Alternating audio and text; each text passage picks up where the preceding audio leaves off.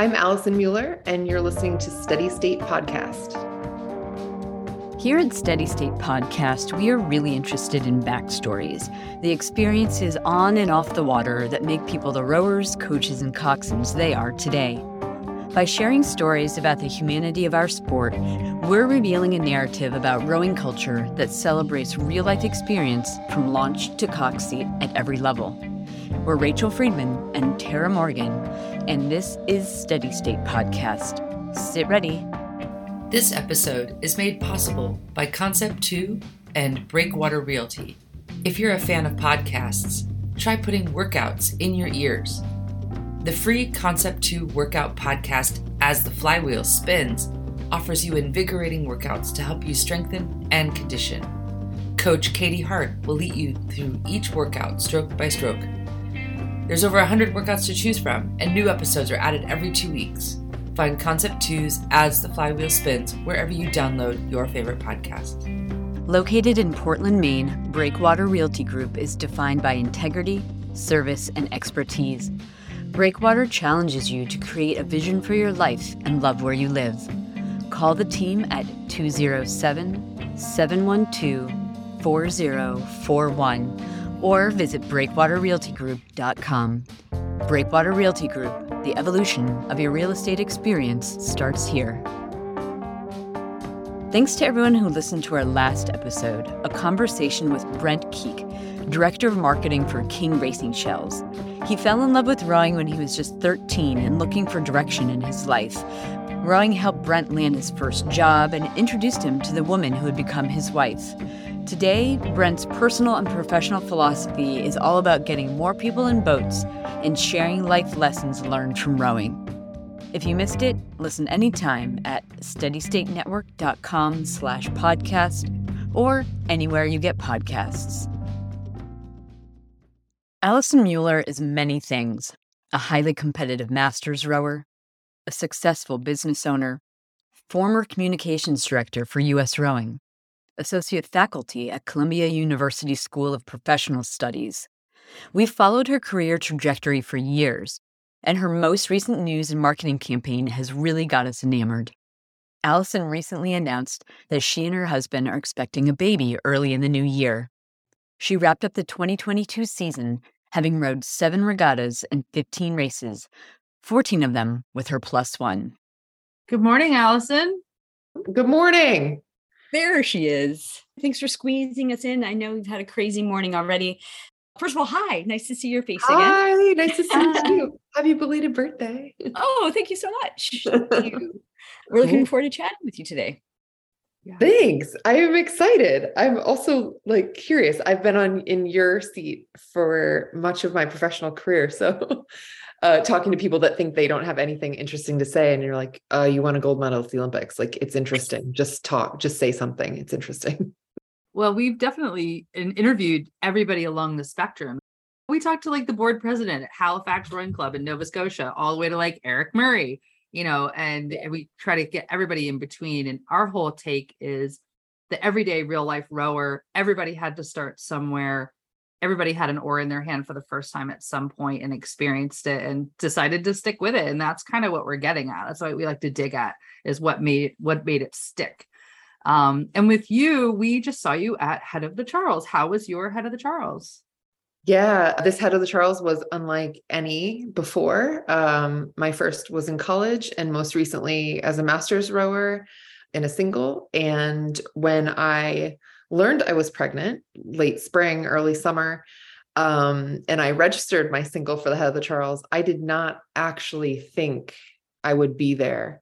Um, maybe I would be there, maybe not. No pressure. It's the single. I can scratch at the last minute. But um, to to have been there and to have done it surprised even me um, and certainly my family my dad's like be safe you know be safe those bridges and everything uh, it was an incredible experience and i felt like i was able to share it with my teammates that were in boston my friends and family that weren't in boston and sort of hopefully in, inspire others to continue to live their athletic dreams uh, throughout motherhood and pregnancy.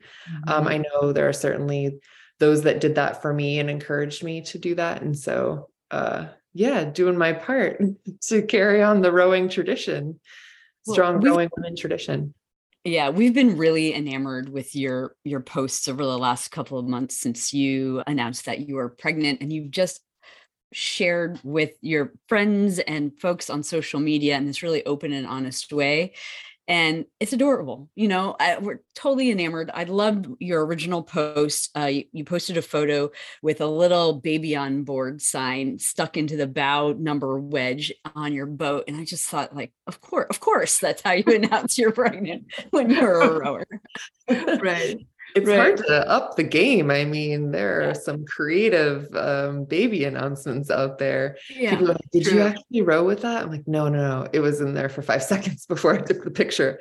Yeah, I really loved the mother daughter single event and the the 1X plus event.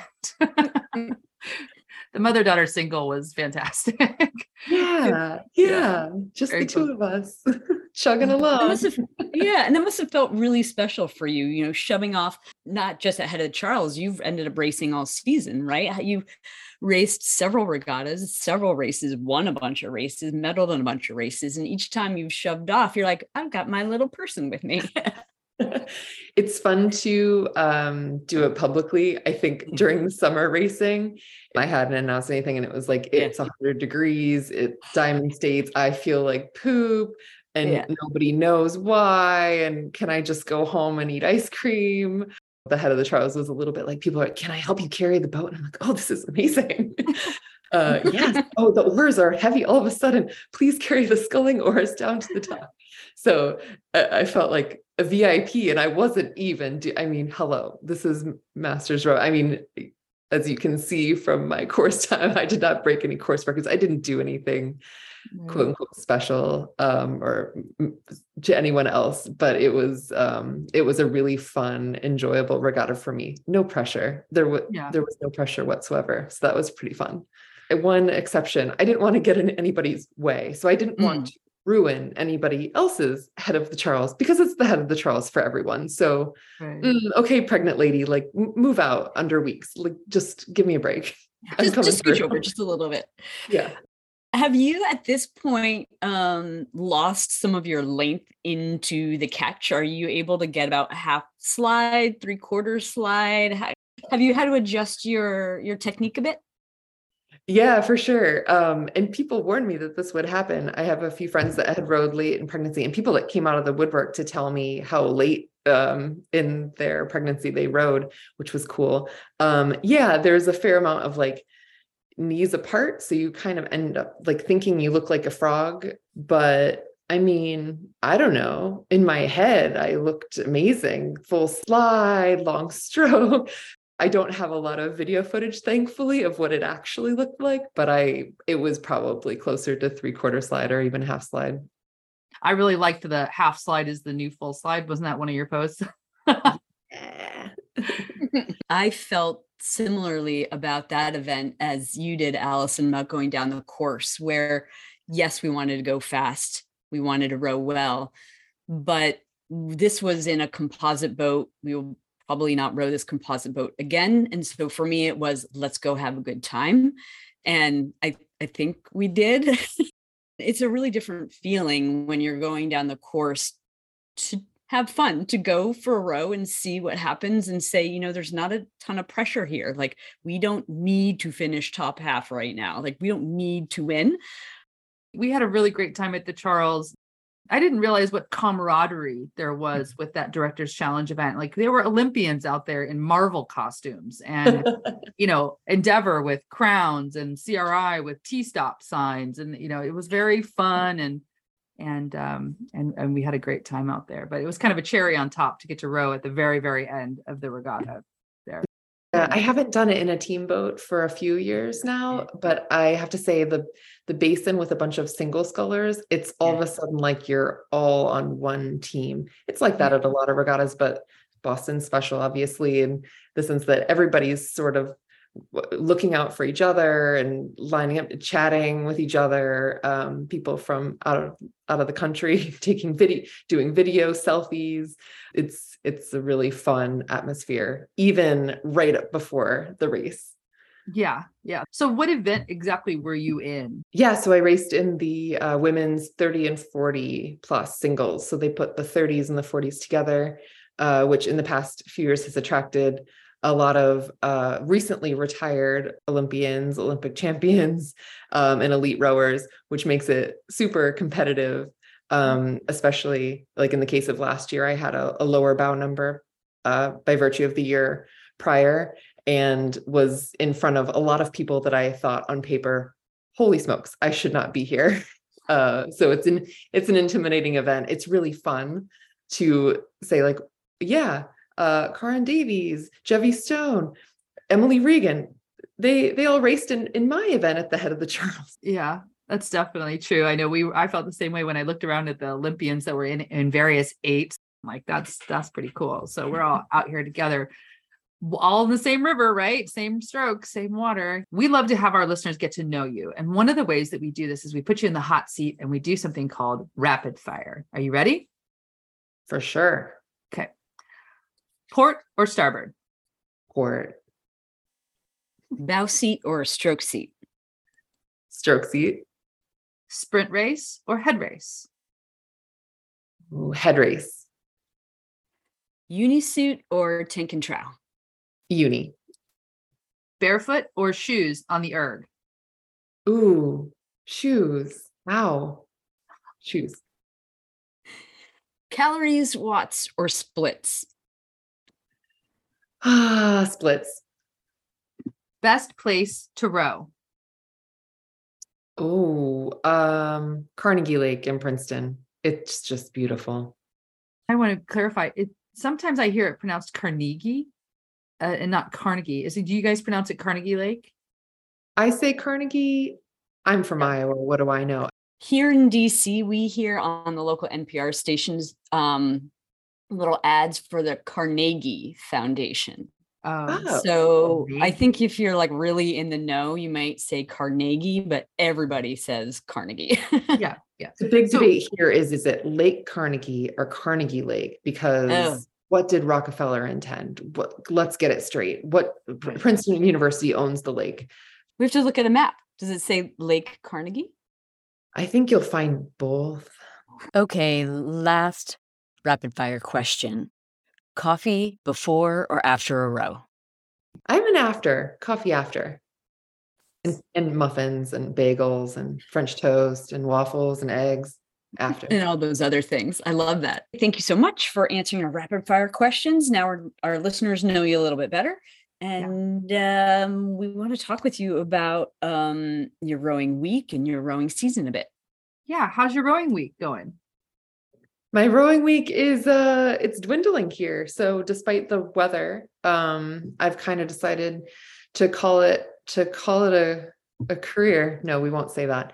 Um to give it a little break. So I ended up racing at the head of the Schuylkill um on a whim. I filled in for uh an Vesper 8 that had an injury and so um my family's like I thought you were going to be done with the head of the Charles. No, no, no, one more, just one more um, which I'm so glad I did because it was 70 in Philly. So that's also a rare Schuylkill event. As rare as the head of the Charles weather was, uh, the Schuylkill good weather was also a rarity. Um, so I think this is it for me. I heard there's a thing you can buy for the erg that's like a foot plate that's a little wider to uh, go along with this frog leg technique that I've adopted. To be honest, I'm not super excited about that. I'm still kind of like glowing from the weekend of head race season being over. Here in Princeton, we have a big um, Princeton Chase event coming up. It's collegiate, but it's fun to watch. So I'm going to enjoy spectating on my home course and start up some prenatal yoga or something. Isn't that what I'm supposed to do? Sure. I don't know. Can you Yeah. can you ride a bike? Can you ride a stationary? bike? Yeah, yeah. Yeah, ride a bike. Yeah. Let's get a C2 bike in there and just, you know, go for it. Did you feel her kicking? Was she kicking during the race? Oh, for sure. Yeah, Yeah. she for sure was. My follow up to that is can you tell if she's a porter or starboard?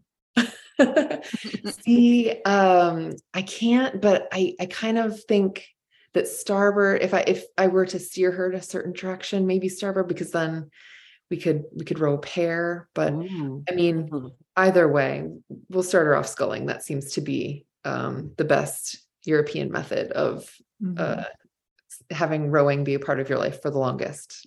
I like that you're thinking long term. Is your uh, I know you're married and there's uh, other kids in your life. Is everybody into rowing or is this a family sport for you guys?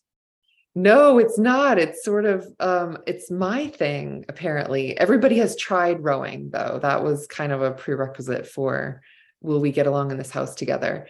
There's a lot of appreciation, a lot of respect for rowing, but um my husband's two teenagers did during COVID they did a an erg season and tried a few camps, but you know, blisters, early mornings. It's a hard sell when you have a lot of um, competition with with high school sports, especially in in our area. It's my thing.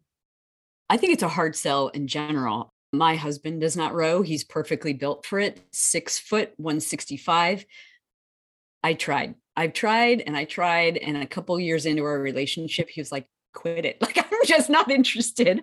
I, I respect what you do. He comes to regattas. He talks to me about rowing as much as you can handle. And, and that's enough. And that's enough. And that's okay. Rachel and I have talked uh, off and on over the years about um, whether we should have a rowing widow episode where there's like all the spouses of rowers. Like, please stop talking about rowing. We have other things to talk about, and like how hard regattas are for them. Like standing around, and then the boat goes by, and they don't know if it's really their person. They don't know what seat they're in. They don't know how to watch it. They're like, "What's happening? I don't even know." You know, so about having a rowing widows roundtable. Yeah, yeah. For years, I had to wear a bright orange hat. Just um, well, I, I, and it also fit our team uniform, and so my husband could pick could pick me out. this is total tangent, but Tara, I just I just had an idea. Like at a regatta, at a big regatta, like nationals or the Charles next year, we should promote that we are a space for rowing widows. Like they can A come to our space. tent, a safe space. They can come to our tent and hang out, and Yeah. we'll talk to them about rowing Other things. besides rowing. This is a safe space. You don't have to talk about rowing here. You don't have We to. We should just have like- the like rowing widow zone. They can have a TV with like a couch, you know, they can just watch, you know, Netflix or something. This episode is made possible in part by Lake Washington Rowing Club, the oldest rowing club in Seattle, with a rich history and a long legacy of teaching the art of rowing. Find out more at lakewashingtonrowing.com. Steady State Podcast is made possible with listener support.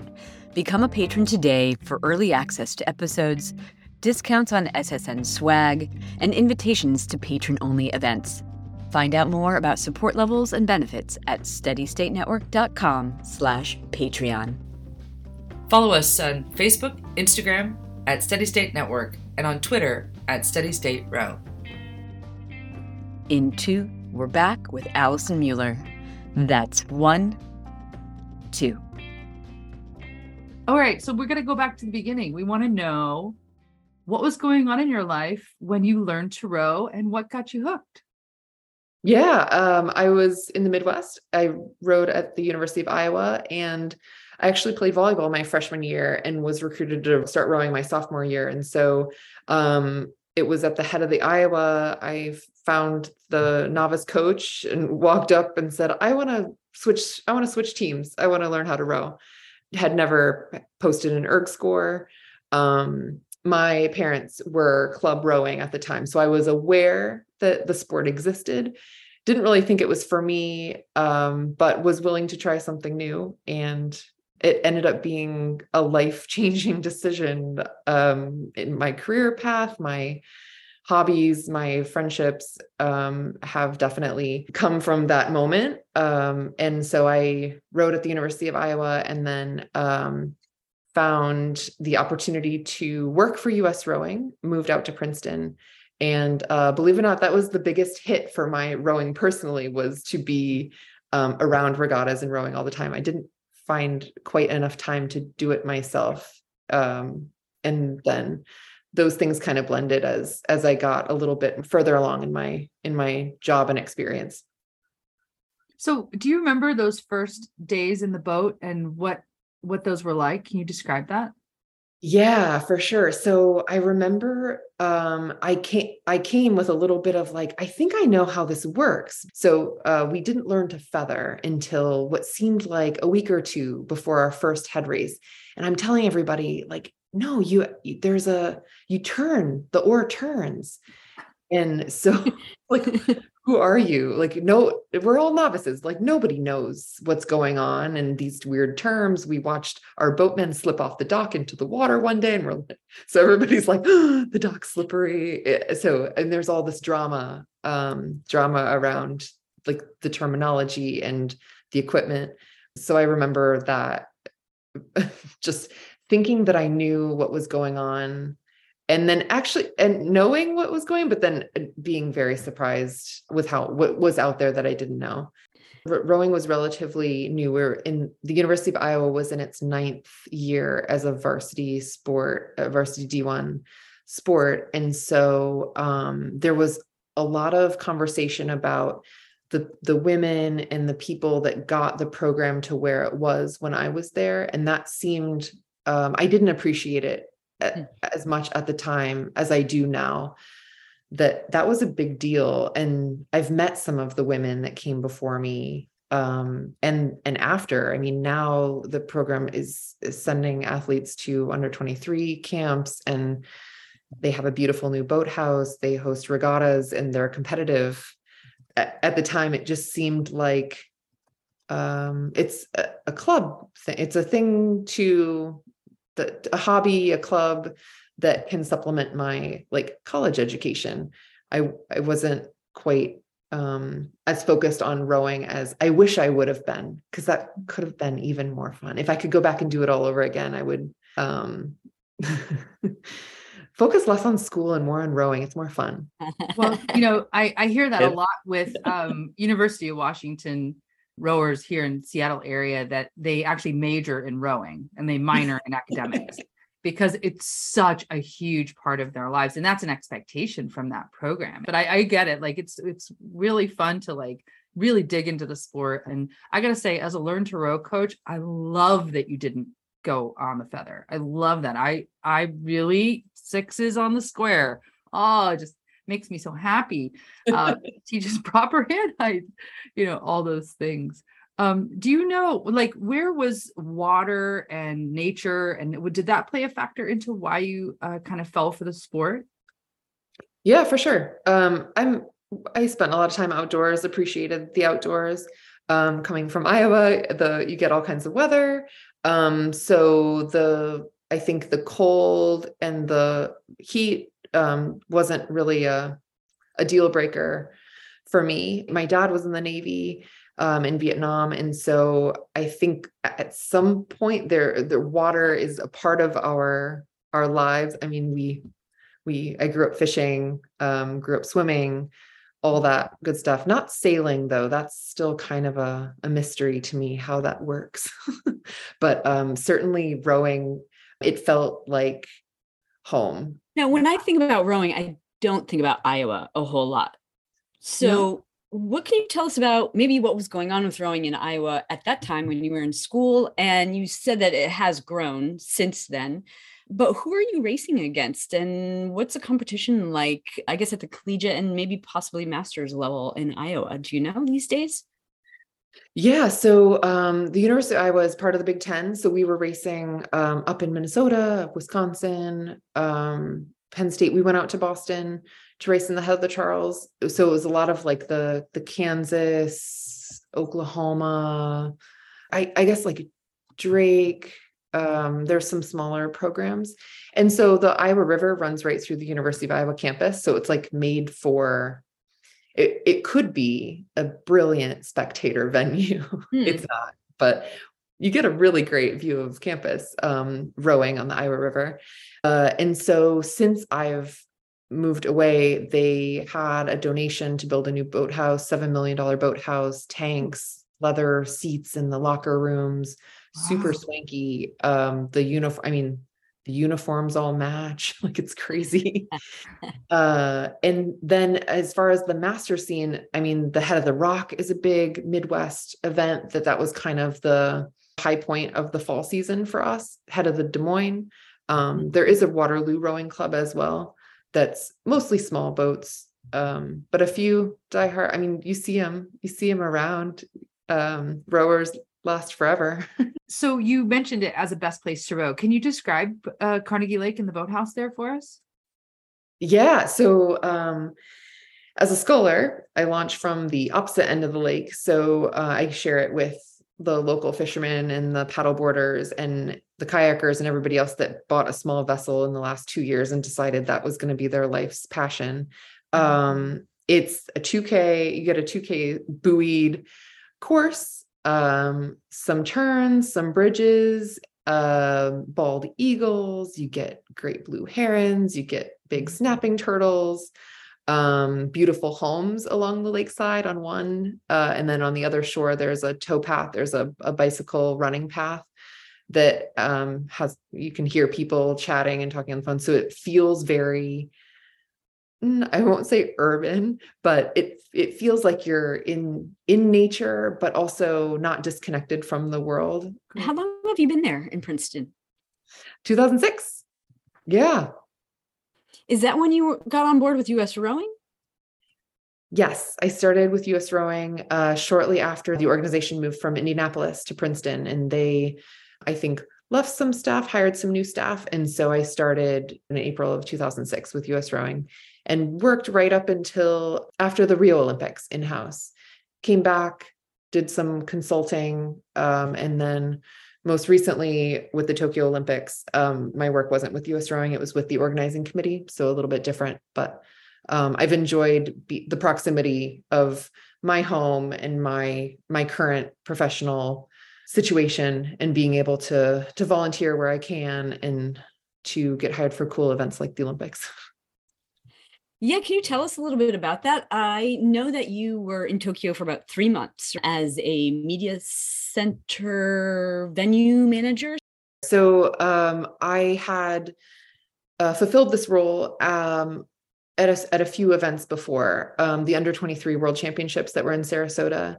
Um, and I had been to a few Olympics in various roles. And so I was, um, I think, a, a decent candidate for the position just by virtue of being familiar with how the media center works, how um, the different people that occupy the media center, what sorts of things need to happen there, um, and what sorts of things should not. With with Tokyo, uh, it was a little bit of like, here's this cool opportunity, and oh, it's not going to happen maybe it'll happen next year, but just clear your calendar for this really cool thing, this really cool job that we've hired you for. And so it was strung out in a way. And so I I have other clients and I'm, you know, sort of managing that side of things. And so when uh, when it finally went through, when it was like, okay, made a few trips to the city, got my Japanese stamps and all the paperwork, um, and then obviously COVID threw a huge wrench in the gears with all kinds of things. For me, it meant um, I was I was happy to get all my things cleared to make it on site in Tokyo and then be able to manage things from there. Um, I didn't end up being able to come home in between the Olympics and Paralympics.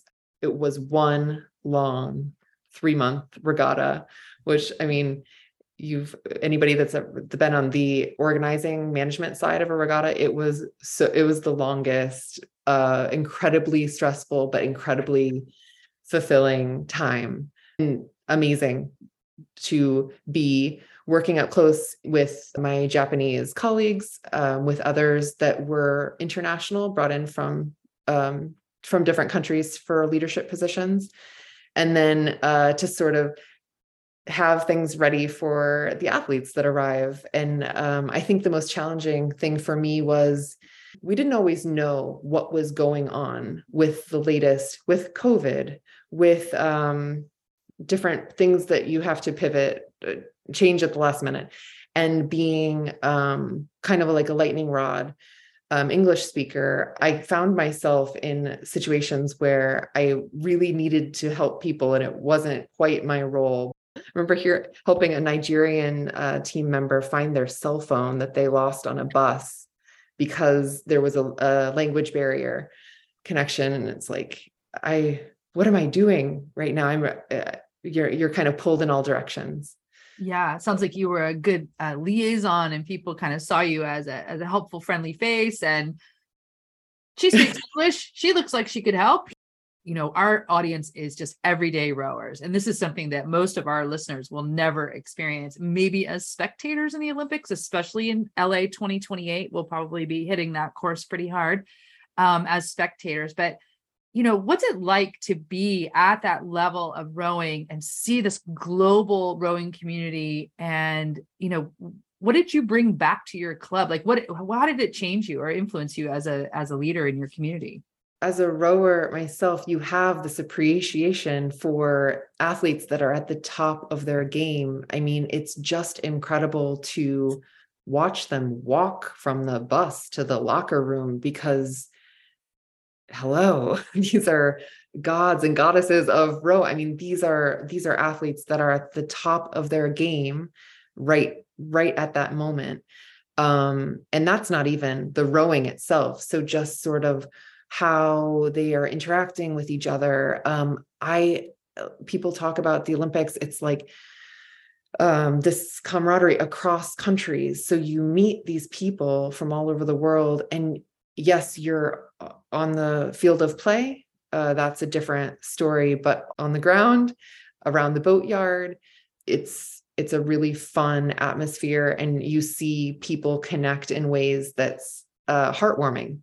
Um, another really special thing about the Olympics and my role that I've played in the professional rowing world is um, being a part of this this mix zone and this media scene. So you uh you see very you have a very intimate interaction with athletes that have either just experienced the greatest joy of their life or the the biggest disappointment ever everything in between um, often before they've they've met their coaches they've met their parent parents. So you you have this really interesting experience where you're you're witnessing raw like really raw emotions mm. and to see that play out not just with english speaking athletes the us athletes canadians australians new zealanders but with other with other countries and to it it can it brings you it can bring you to tears uh, to listen to people's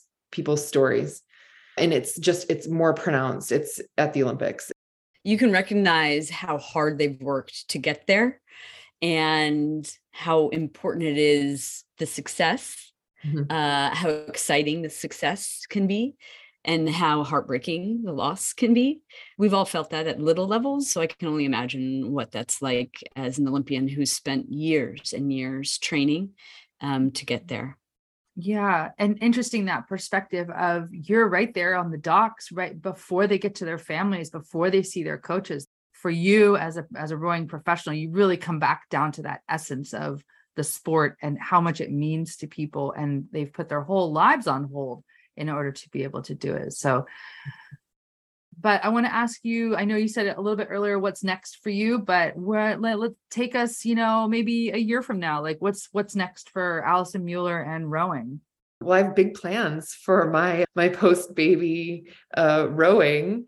Who knows what the future holds but um, i would love to be at a, another 70 degree head of the charles with a little stroller and cheering on all my my friends and teammates from the shore maybe from a boat. I don't know. Strap her on your back. Just little baby bjorn on little little thing you know just you know going down the we'll see you out there on Thursday. How about that? We'll meet you there on Thursday. You can just like cruise. we'll do a photo shoot with you next year. that would be that would be a Charles to remember. We could find you a coxed pair, you know, with a little in the back and like somebody could row with you. Just like you know, rapper and a PFD. Yeah. Well, whatever comes next for you, we'll be we'll be watching, we'll be paying attention, and uh, we're here to support you. And as friends and rowing colleagues, we can't wait to see what's next, even if it means spectating from shore and and cheering our heads off with you uh, at next year's Head of the Charles. And then uh, you know maybe in a couple of years we can get you in a we'll get you in a steady state network composite boat for for an event. Yeah. Put me in, coach. Yeah, put me in. Yeah, That we're sort of so building a dream team. That would be so much fun. Thanks for joining us, and um, this has been really fun. Thanks for coming. Thank Yeah. you. I'm totally flattered. I mean, I feel like I'm not doing anything special, uh, but it's it's clear that that's not true. I've heard from a lot of people, met a lot of people for the first time that are inspired. So I'm I'm so Yes, grateful yeah. for the experience. All right. Thanks, you guys. Thank you. See you later, Allison. Have a good day. Thanks, you too. To see photos of Allison and get links to the people, clubs, and events mentioned in this episode, check out the show notes on our website. Coming up on Steady State Podcasts, we interview the self taught rowing phenom that is Isaiah Harrison. We couldn't miss him at the head of the Charles, standing at six foot nine and surrounded by his always supporting family. From his backyard lake in rural Idaho to the world stage, Isaiah has broken countless indoor records and continues to dominate in the men's single. We'll talk humble beginnings, big dreams, and what it takes to take on the world. Hey, Tara, I think some listeners might not know that Steady State is more than a podcast. Right. We should tell them about Friday mornings when we get together for coffee chat. We talk about rowing, racing, technique, but we also deep dive into things like inclusion and leadership. Yeah, I really look forward to those Friday morning chats with you and our listeners. So we hope that you'll join us Friday mornings at 8 a.m. West, 11 East on Facebook, Twitter, and YouTube. Grab your favorite mug and add your voice to the conversation. Steady State Podcast celebrates real life experience from launch to cox seat at every level. Search the podcast archive at steadystatenetwork.com slash podcast dash topics or listen on your favorite podcast app. This episode was written, produced, hosted, and edited by Tara Morgan and Rachel Friedman. Tara provides additional audio engineering, and Rachel manages our website and social media. Our theme music is by the Free Harmonic Orchestra. In two, way enough. That's one. Two, way enough.